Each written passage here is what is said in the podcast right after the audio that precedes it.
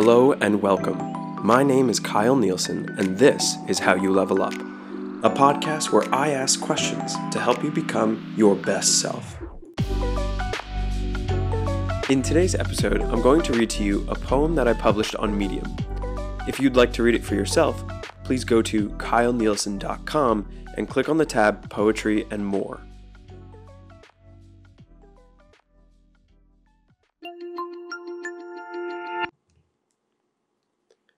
Today, I want to share with you a poem. It's called To See the Flower. It begins with a seed, hard and small, covered in dirt by debris. It appears stuck. Does it accept this fate?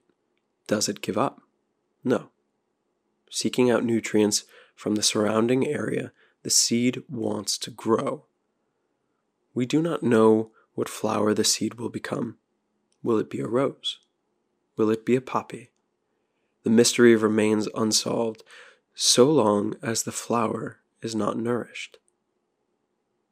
The seed will remain hard, small, and stuck should no one come and aid its growth.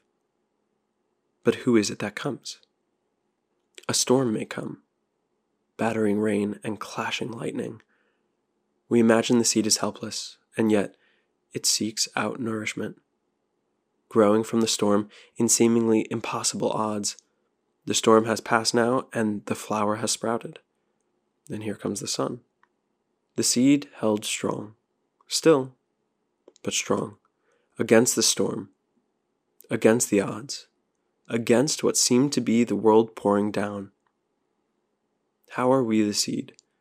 How are we to be nourished? What can we do against seemingly impossible odds when it seems that the world is against us. We hold still. We seek nourishment and sun and water, for we must water the seed to see the flower.